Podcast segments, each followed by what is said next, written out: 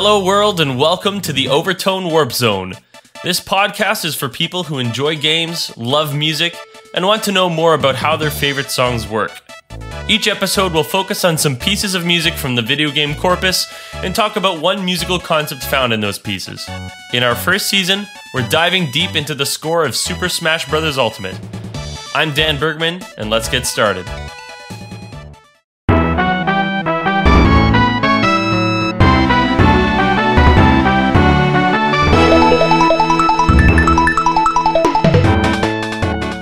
Sometimes on this show, I have to throw in my personal bias. The Super Nintendo Entertainment System was the best console of all time! Or at least that's what I remember through my nostalgia glasses.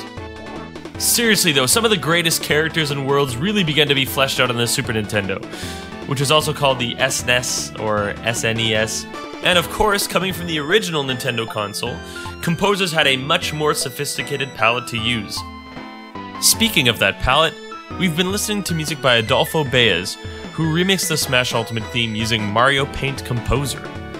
Check out his YouTube channel, which features many Mario Paint remixes, and a link to download Mario Paint Composer in the show notes.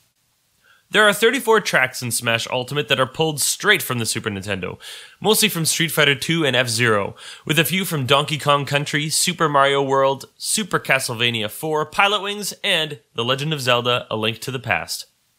Here's the original version of Mute City from F Zero on the Super Nintendo. The game features two composers, Yumiko Kanki and Naoto Ishida. From what I read, it looked like Yumiko was the composer for this one. Have a listen.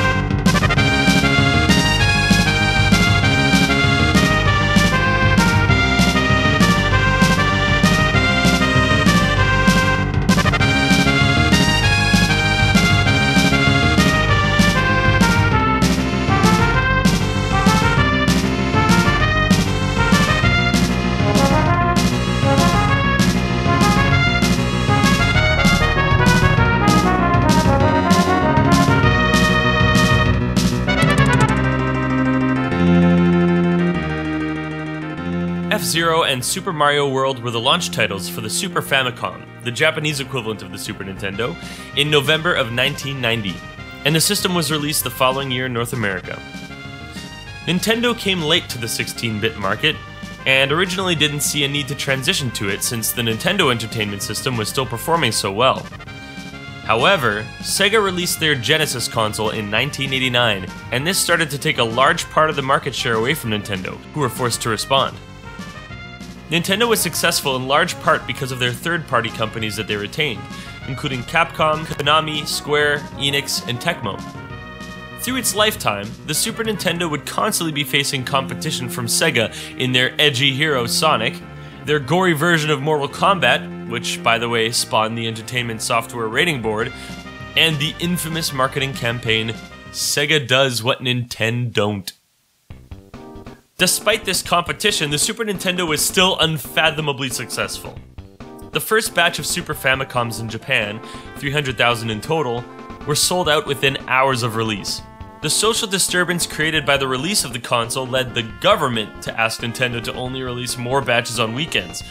And they had to ship at night because of the interests of the Yakuza, which is basically the Japanese mafia. The success of the system was so incredible that Japan only stopped making them in 2003. That's two years after the release of the GameCube, which is two consoles past the Super Nintendo. You might be wondering what kind of improvements the SNES offered over the NES, especially in terms of sound design. Well, fear not, for today's topic is. Super Nintendo Entertainment System sound hardware!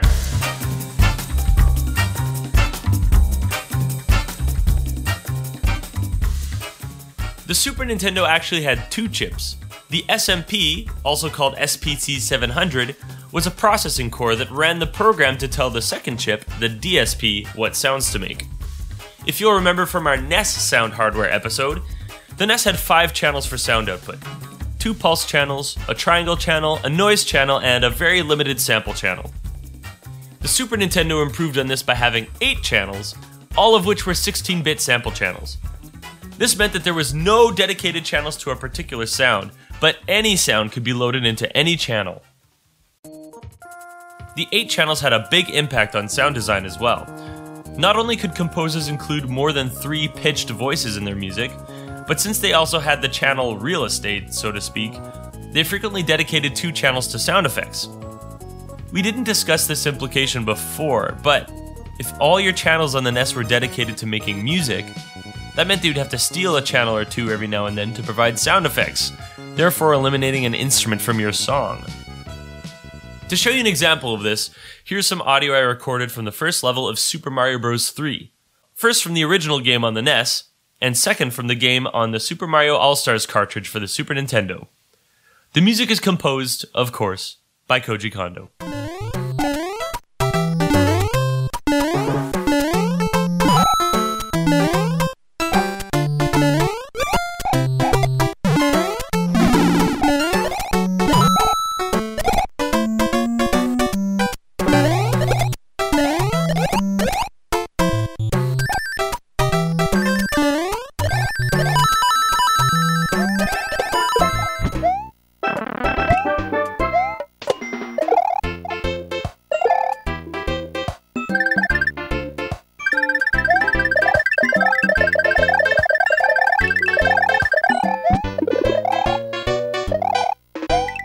You hear how the song disappears in the first one?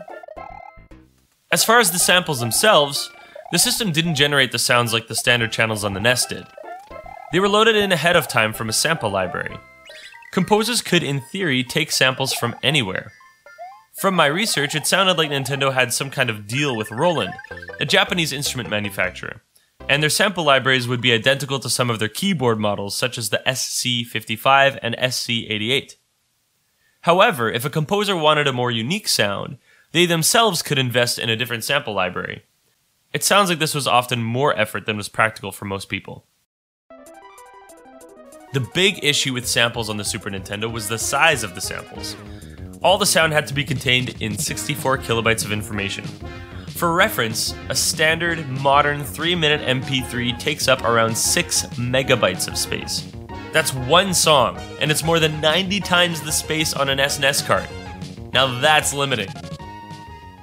Despite this, however, composers found ways to save space and still create masterpieces.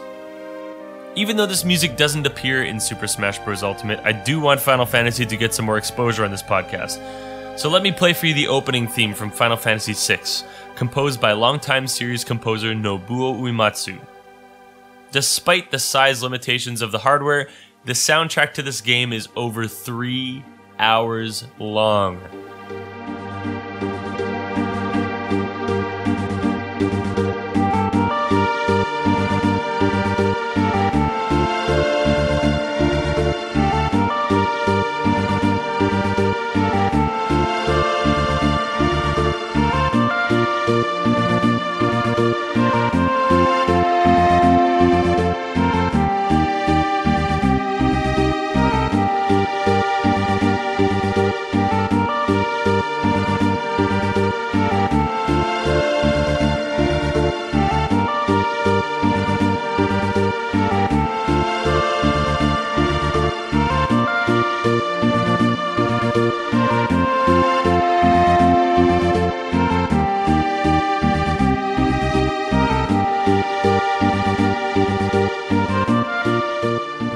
Obviously, in order to create something this massive, there had to be some ways of saving space on the cartridge. Samples as big as 32 kHz could be used on the SNES, but downsampling them could save a lot of space. Essentially, some sound quality would be lost for the payoff of the ability to include more samples, and this was noticeable for some samples more than others. While this wouldn't be an exact replica of how downsampling worked on the Super Nintendo, here's the sound of my voice at 44 kHz, Here's my voice again at the Super Nintendo's 32 kilohertz.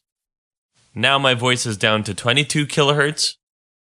This is how it sounds at 16 kilohertz. This sample is 11 kilohertz, and let's stop here at 8 kilohertz. Did you notice the loss of sound quality with each iteration? Another way to save space was to use small samples with loop points. Instead of loading a 5 second sample for those rare occurrences where a note would last that long, samples would typically be anywhere from 200 milliseconds to a full second, and then set the loop point for the last couple of milliseconds of that sample or less, often just the length of a single waveform. Let me show you an example. I'm going to play two samples. The first one is a 5 second sample of me playing the note D on my guitar. The second is that same sample, but only using the first 355 milliseconds, looping the last 3 milliseconds until it reaches 5 seconds. Have a listen.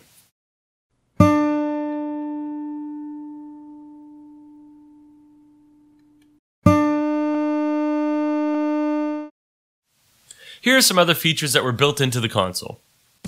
The Super Nintendo had a Gaussian filter, which basically meant the highs and the lows wouldn't get out of control or clip. This was always active and couldn't be turned off. This works kind of like compression, which I use on this podcast quite frequently, because if I didn't and I talked to you from back here on my microphone, it wouldn't sound very good. Of course, I also set the gain in such a way that it won't clip, which, by the way, sounds like this. The Gaussian filter helped keep such catastrophes from happening. It also had two different sound envelope technologies. One was ADSR, which stands for Attack, Decay, Sustain, and Release. This one is fairly standard in the music industry. Attack is the start of a note, Decay is the immediate fall off from the attack, Sustain is the held duration of the note, and Release is the fall of sustain to silence after the note is released. The second sound envelope technology was called Gain and had five settings to tweak direct, decay, exponential decay, increase, and bent line increase. I'm not sure the specifics on these, but it allowed for a much more nuanced control of the sound. The Super Nintendo also had a noise generator that could be used on one or more of its sample channels, with 32 preset white noise pitches. This is very similar to the NES in that it's the console that's generating this sound. A limitation of the noise channel, though, is that if it was used on multiple channels, you could still only have one pitch of noise playing at any given time, which didn't make it very practical to use twice. The console also had a built in system for echo and reverb. On the NES, composers emulated these effects in different ways, such as by repeating a note with less and less volume, but you didn't have to cut corners on the SNES. The echo effect played one more instance of the note and had 16 preset echo time lapses. The smallest echo interval was actually just at the same time as the original note, and each subsequent setting increased the space by 16 milliseconds, with longer echoes taking up more of your precious 64 kilobytes of space. Here's an example of each setting of the echo using that guitar note I sampled earlier.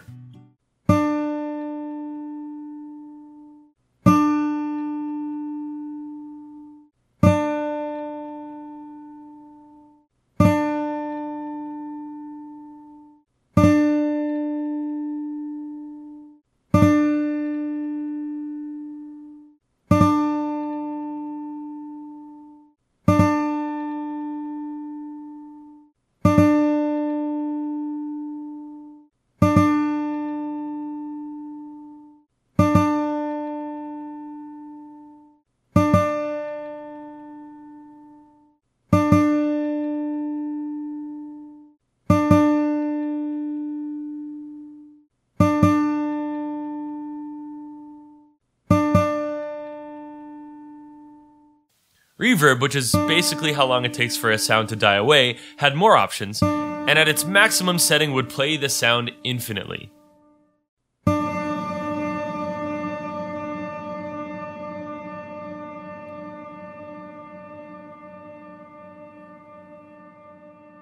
Probably not the most useful setting for that.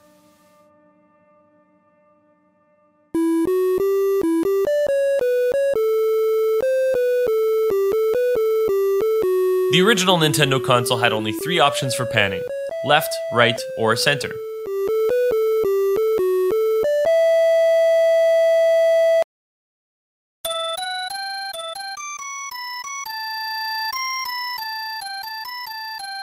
The Super Nintendo could set volume levels independently for both left and right, which allowed for many custom panning options. There are two more effects on the Super Nintendo that are worth mentioning briefly. Pitch modulation was a tool that could blend two sounds together, which is hard to make musical but could still make for some pretty sweet sound effects. Finally, the Super Nintendo had something called an FIR filter, which essentially mixed a signal with itself in different ways to produce an EQ effect, allowing for, say, all the lower frequencies of a sound to be cut out like a high pass filter. We covered a lot of ground in this episode and learned a lot about the Super Nintendo. I want to give a big shout out to Retro Game Audio Podcast, through whom I discovered a lot of this information. Give them a listen if you want more in depth video game music knowledge. Throughout this episode, you've listened to several songs from the Super Nintendo that are also found in Smash Ultimate.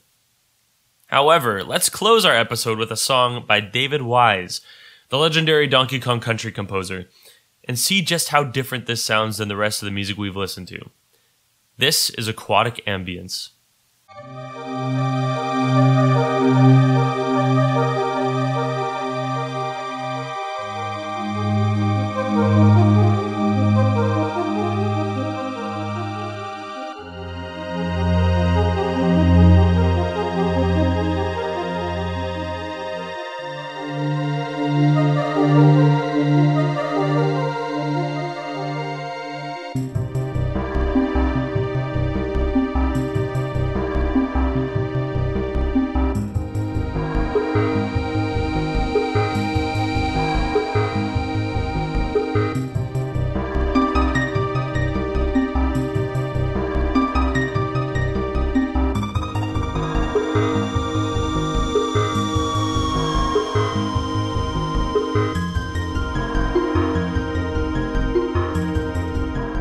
It's hard to believe this was made for the same console. How is it that someone could make something sound so different using the same technology? Well, friends, you've just been clickbaited for next week's episode. We'll see you then.